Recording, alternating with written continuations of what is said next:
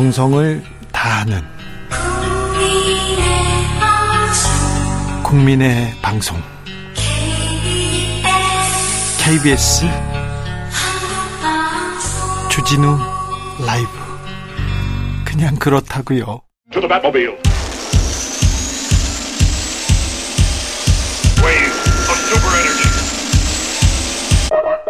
주 기자의 1분 오늘 국민의힘 김기현 의원이 당대표 선거 캠프를 차렸습니다. 당 대표로서 능력과 자질은 충분히 검증됐다면서 이명박 전 대통령이 축전을 보냈습니다. 이명박 전 대통령은 자유와 번영을 누리는 대한민국을 만들기 위해서는 넘어야 할 산이 많다고 하셨습니다. 정치인들 특히 대통령이 공적 권력으로 사적 이익을 챙기는 행위가 대한민국 발전을 막는 큰 산이었지요. 그리고 사면 복권으로 바로 풀려나는 것도 공정과 상식을 막는 산이었지요. 이전 대통령 통합과 단결이 무엇보다도 중요하다. 국민 통합을 위해 무엇보다도 당이 먼저 하나가 돼야 한다. 이렇게 말씀하셨습니다. 측근 친척 그리고 특정 지역 인사만 기용하는 인사가 통합을 깨뜨렸죠. 특정 정파 사람들만 사면하는 것도 단결을 해쳤죠. 참 이명박 전 대통령께서 추천하신 사람들 법의 심판을 받곤 했는데 특별히 윤석열 검사가 많이 구속시켰는데 이 정부에 이명박 사람들 정말 많습니다. 윤석열 정부를 이명박 정부 시즌 2라고 하는 이들도 있습니다. 그때 그 사람들 그때 그 정책입니다. 쿨하지도 지금 시대와 맞지도 않아 보이는데 말입니다. 윤석열 정부가 MB 정부의 실패를 되풀 이하는 일이 없었으면 하는데 걱정하는 사람들 많습니다. 그러진 않으실 거죠? 참 이명박 전 대통령님 벌금은 내고 이야기하시지 지금까지 주기자의 1분이었습니다.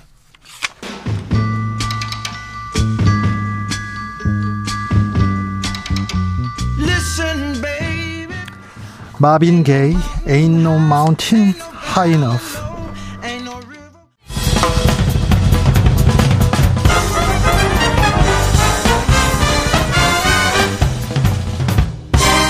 훅 인터뷰 모두를 위한 모두를 향한 모두의 궁금증 훅 인터뷰 야당은 어설프고 무능한 대응이라면서 정부를 질타하고 여당에서는 북한 대변인 같다면서 야당을 때립니다.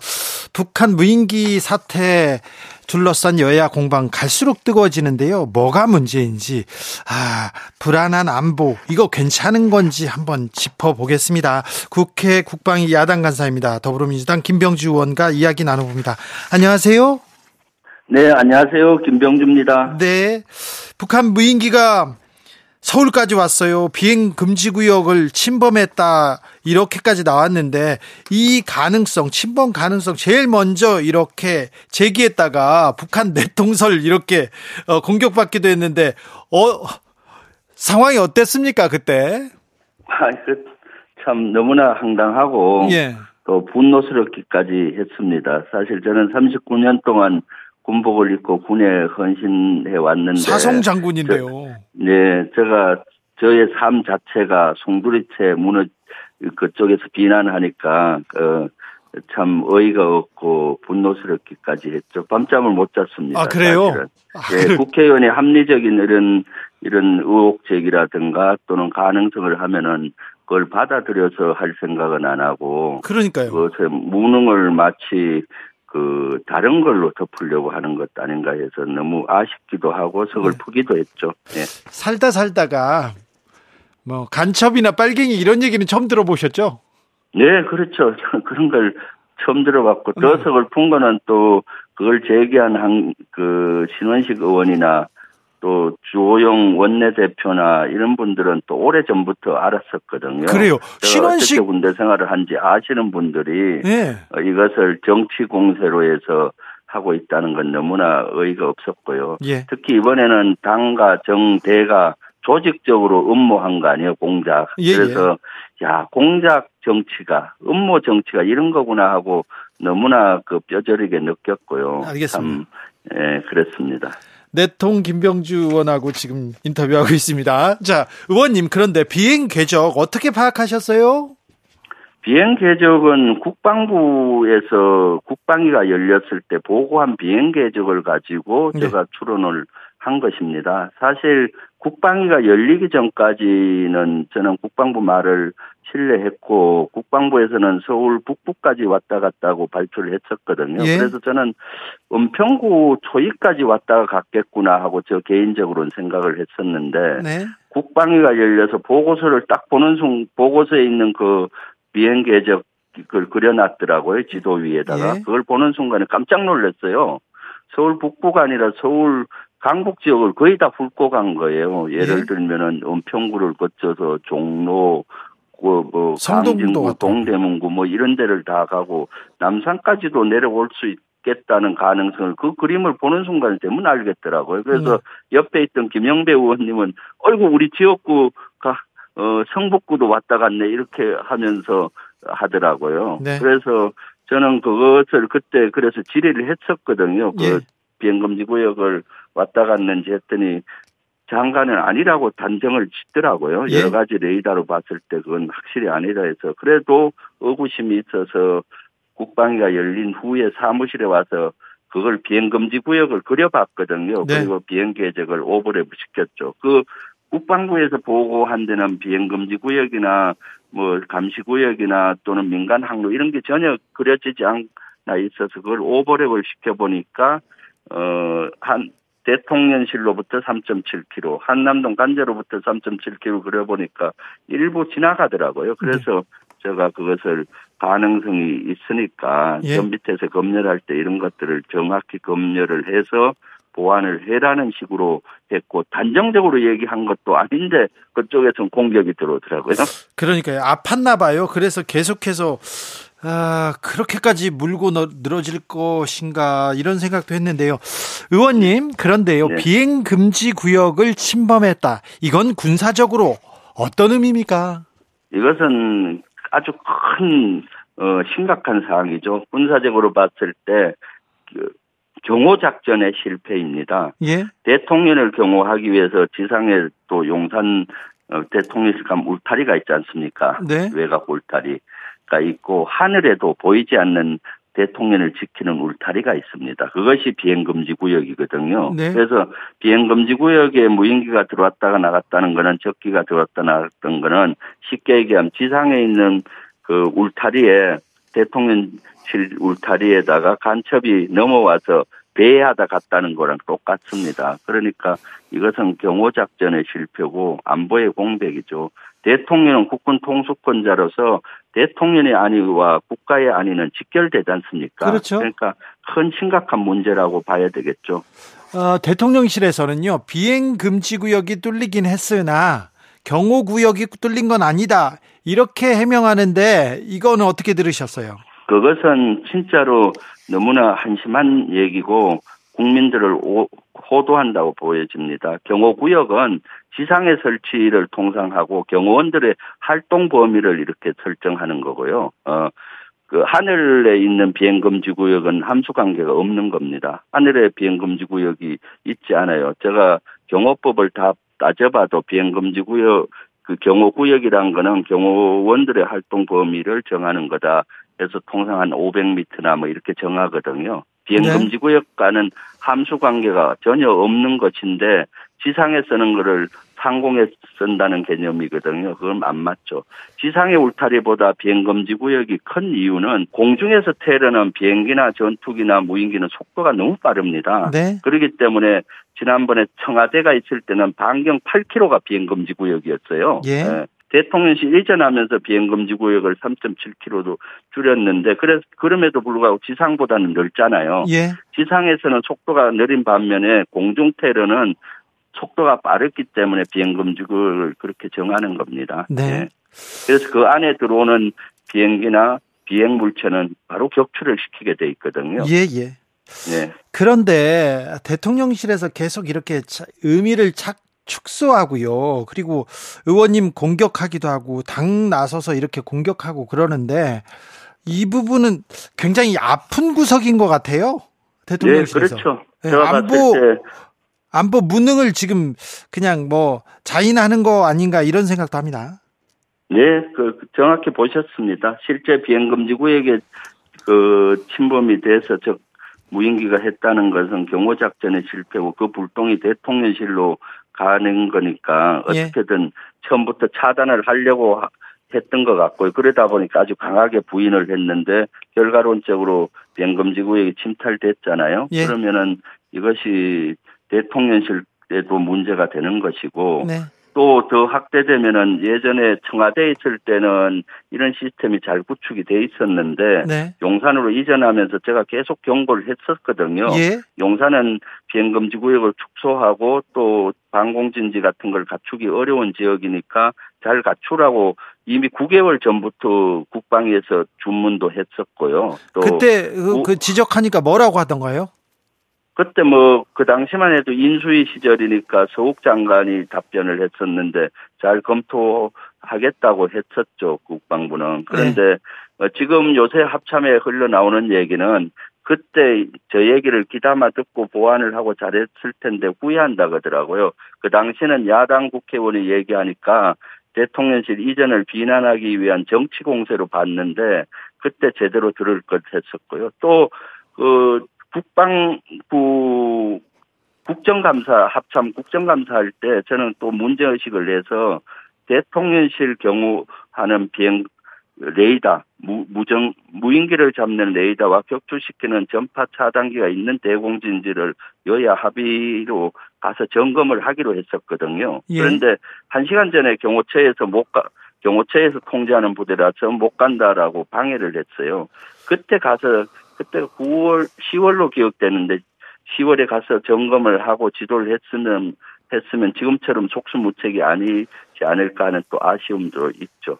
그런데 의원님, 그 북한 무인기가 오면 처음에 이렇게 탐지하는 이런 군부대, 그리고 그 정보를 가공하는 군부대, 그리고 수방사, 그리고 경호처, 여기가 이렇게 상호 간의 정보 공유와 협조가 제대로 이루어지지 않았습니까? 이번에 수방사를 지난주 현장 지도를 가보 현장 점검을 가보니까 놀랍게도 그런 것들이 이루어지지 않았더라고요. 적기가 오면은 무인기든 적기는 동시에 모든 부대에 전파를 하게 돼 있습니다. 근데 이거 그럼 네. 큰 문제 아닌가요? 그러니까요. 그걸 수방사는 전방 1군단으로부터도 전파를 못 받았고 합참으로도부터 전파를 못 받았더라고요. 그러니까 이것은 큰 문제라고 볼 수가 있죠. 왜, 그, 왜 근데 그, 이렇게, 이렇게 협조가 안 되고 정보 공유도 안 되는 거죠? 그러니까요. 그런 것들이 기본이 안 돼서 그것을 이제 좀 더 진단을 해봐야 될 것 같고 더 큰 문제는 또 경호처하고도 수방사하고도 협조가 잘 안 된다는 걸 느꼈습니다. 예. 경호처가 통제하는 방공부대하고 수방사가 운영하는 방공부대의 정보 공유라든가 이런 것들이 잘 안 되고 훈련도 잘 안 한 것 같더라고요. 사실 청와대에서 용산으로 이전하면 새로운 시스템이니까 그래서 훈련을 계속 반복을 해야 시스템이 구축되지 않습니까? 네. 사실은 어 그런데 그런 것들을 제대로 하지 않았던 걸로 확인을 했어요. 그래서 이런 것들을 잘 점검을 해서 보완을 해야 될 거라고 생각이 듭니다. 그런데요. 음, 국민의힘과 그리고 국민의힘 한기호 의원도 그런데 예, 문재인 정부 때는 더 못했다, 더 무인기가 온 것도 몰랐다 이렇게 얘기하는데 그때는 훈련을 했다고요?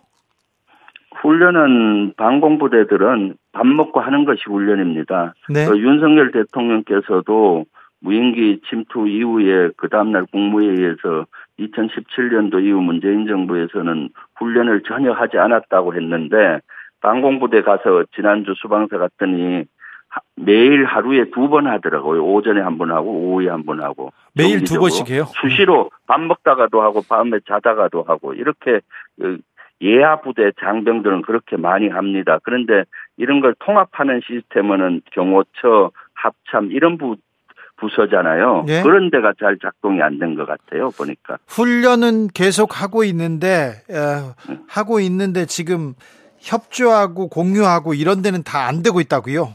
네, 예. 이거 지금 국민들은 불안합니다. 만약에 이게 실제 상황이었다면 무인기에 무기가 실렸다면 황무기가 실렸다면 뭐 핵, 그렇죠.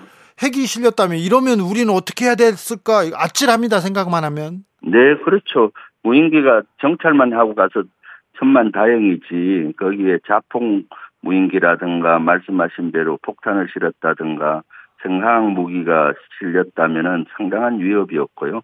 그 국방부에서 제기한 비행 개선의 밑에 지도를 분석해 보니까 그 밑에 살고 있는 우리 시민들은 한 500만 가까이 되더라고요. 예. 너무나 아찔한 것이죠. 예. 저 그런데요. 북한 무인기 최초로 탐지한 것도 6분 지나서야 처음 탐지했다고 하고요. 그 다음에 두루미 대응태세 발령까지는 1시간 반 이상 걸렸다고 하는데 이거 어떻게 봐야 됩니까?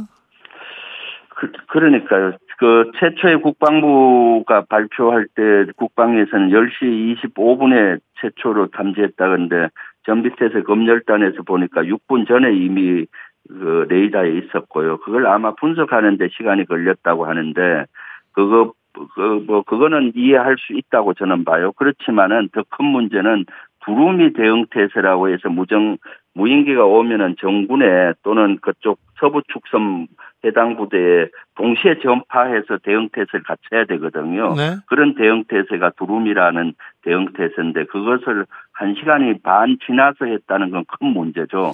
네. 한 시간 반이요 다 빨리 했다면은 네. 그 1군단에서 수방사로 연락을 못했어도 동시에 갖춰지는 것인데 그런 기본이 안 된 것이 왜 안 됐는지 참 의문이에요. 그런 것들은 좀 더 명명백백히 밝혀져야 되겠죠. 그리고 총체, 보완을 해야 되고요. 예, 총체적 안보 공백이라고 이렇게 볼 수도 있어요. 국민들은 불안한데 오늘 임시국회에서 무인기 사태 관련해서 민주당이 아, 긴급 현안 질의하겠다 이렇게 했는데 국민의힘이 반대해서 불발됐습니다. 네. 왜 왜 안 열죠? 그걸 꼭 열어야 되는데 국민의힘은 이것이 그 국민의힘이나 정부 측에서 불리하다고 생각하는 것 같아요. 이것은 정쟁으로 봐서는 안 되고 정확한 진단을 해야 그 보완이 되지 않습니까? 네. 환자가 그 병원에 가면 의사의 가장 큰 책무는 정확한 진단이지 않습니까? 예. 병에 대한 정확한 진단만 하면 대처는 그 처방은 쉬운데 오진을 한다면은 처방을 해도 병을 악화시키듯이 그런 것이죠. 국방위를 열어서 하라고 하는 국방위만 열어서는 확인이 어려워요. 제가 확인해 보는 경우 저 거는 국방부가 답변할 수도 없는 거고요. 또 아. 이것은 위기 관리에 문제가 있기 때문에 안보실에서 어떻게 조치했는지도 확인을 해야 되고. 그런데 병, 이것, 본회의에서 질의하면 군사 기밀이 네. 북한으로 넘어간다. 주호영 원내대표는 그렇게 주장하던데 이 부분은 어떻게 들으셨어요? 그것은 뭐 큰 문제가 없다고 봐요. 그 거기 답변하는 그 장관들이 보안성 있는 것은 답변을 안 하면 되는 것이고요. 네. 예를 들어서 본회의에서 한다 그러면은 이것이 무인기에서 그 서울 상공을 다섯 시간 우리 대한민국 상공을 했을 때 지자체에서는 재난 문자 하나 못 보냈잖아요. 네. 그럼 이런 것들이 행안부에서는 언제 받았는지 서울시에서도 뭐 조치한 게 하나도 없잖아요. 예. 서울시가 조치를 받았는지 전파를 받았는지 이런 걸 따져보고 보완하는 건데 그런 것들이 무슨 비밀이에요? 예. 자, 의원님 이거 간단하게 물어볼게요. 아무튼 지난 5년 동안 전방에서 훈련을 안 해서 그 무인기 발견되고도 몰랐고 뭐 이러면서 국민의힘에서는 계속 문재인 정부 때는 더 잘못했다 더 몰랐다 이렇게 얘기하는데 팩트는 뭡니까?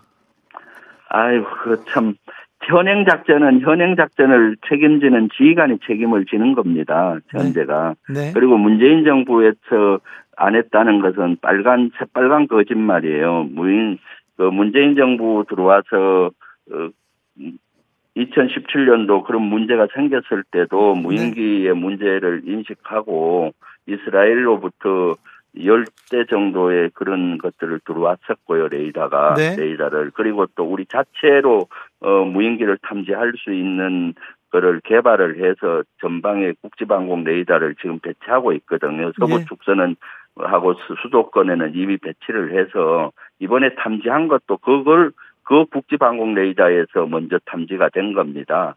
사실 5년 전 문재인 정부 때는 이걸 탐지할 수 있는 수단이 없었어요. 예. 그런데 도 불구하고 과거 탐만 하고 또 문재인 탐 대통령 탐만 해서 이것이 어떻게 되겠습니까? 알겠습니다. 지금 가, 국민들은 너무 불안해합니다. 예. 이것을 정쟁으로 몰고 가지 말고 남 탓하지 말고 지금 있는 그대로를 보고 문제가 뭔지 빨리 보완할 게 뭔지 예산에 필요하면은 야당에 좀 협조를 해서 저희는 적극적으로 그런 걸 하려고 합니다. 그래서 어, 그런 조치를 해야 국민들이 되는 안심하고 할 수 있는데 지금 조치들이 너무 불비해요. 그리고 예.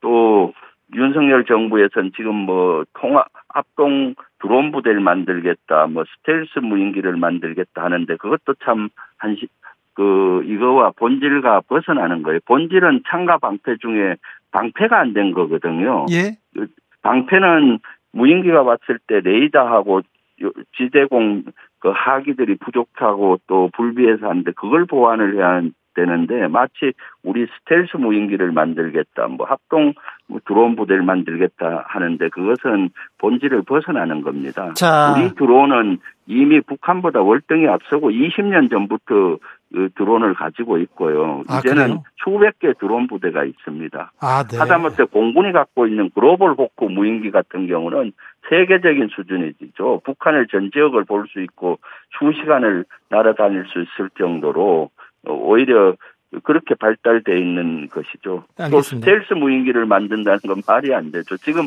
북한에는 3 메타 이하는 탐지하기 어려울 겁니다. 북한 레이더 성능상. 스텔스 안에도 3 메타 거기 이하 네.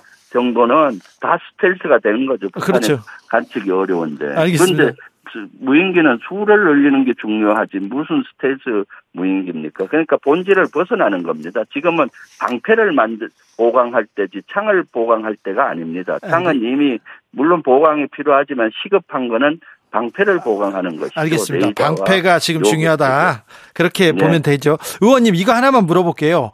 북한이 무인기를 이렇게 어, 우리 쪽으로 이렇게 보낸 거는 정전협정 위반이죠.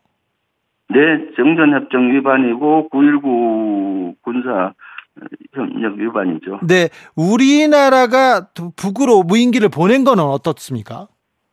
뭐 그것도 정전협정 위반이긴 한데 네. 그거는 사실은 자율권 차원에서 가능하다고 저는 봅니다. 네. 그런데 문제는 이렇게 기계적으로 저쪽에서 무인기를 보내니까 우리가 똑같이 무인기를 이렇게 보내서 하는 거는 별로 바람직하지 않다고 봐요. 기계적으로 하는 건 전략적으로 네. 어떻게 대응을 했었어야 되는데 지금 윤석열 정부는 모든 걸 기계적으로 하거든요. 저쪽에서 오면은 그만큼만 딱딱하고 그러면은 오히려 한반도 긴장을 더 고조시키는 거죠.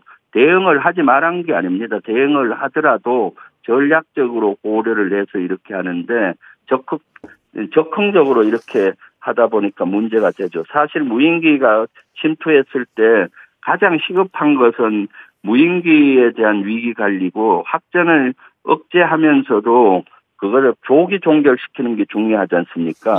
그런데 예. 확전을 각오하고 무인기를 북으로 올리 보내는 것은 더 이 사태를 악화시킬 수가 있는 것이죠. 그렇죠. 불안합니다. 예.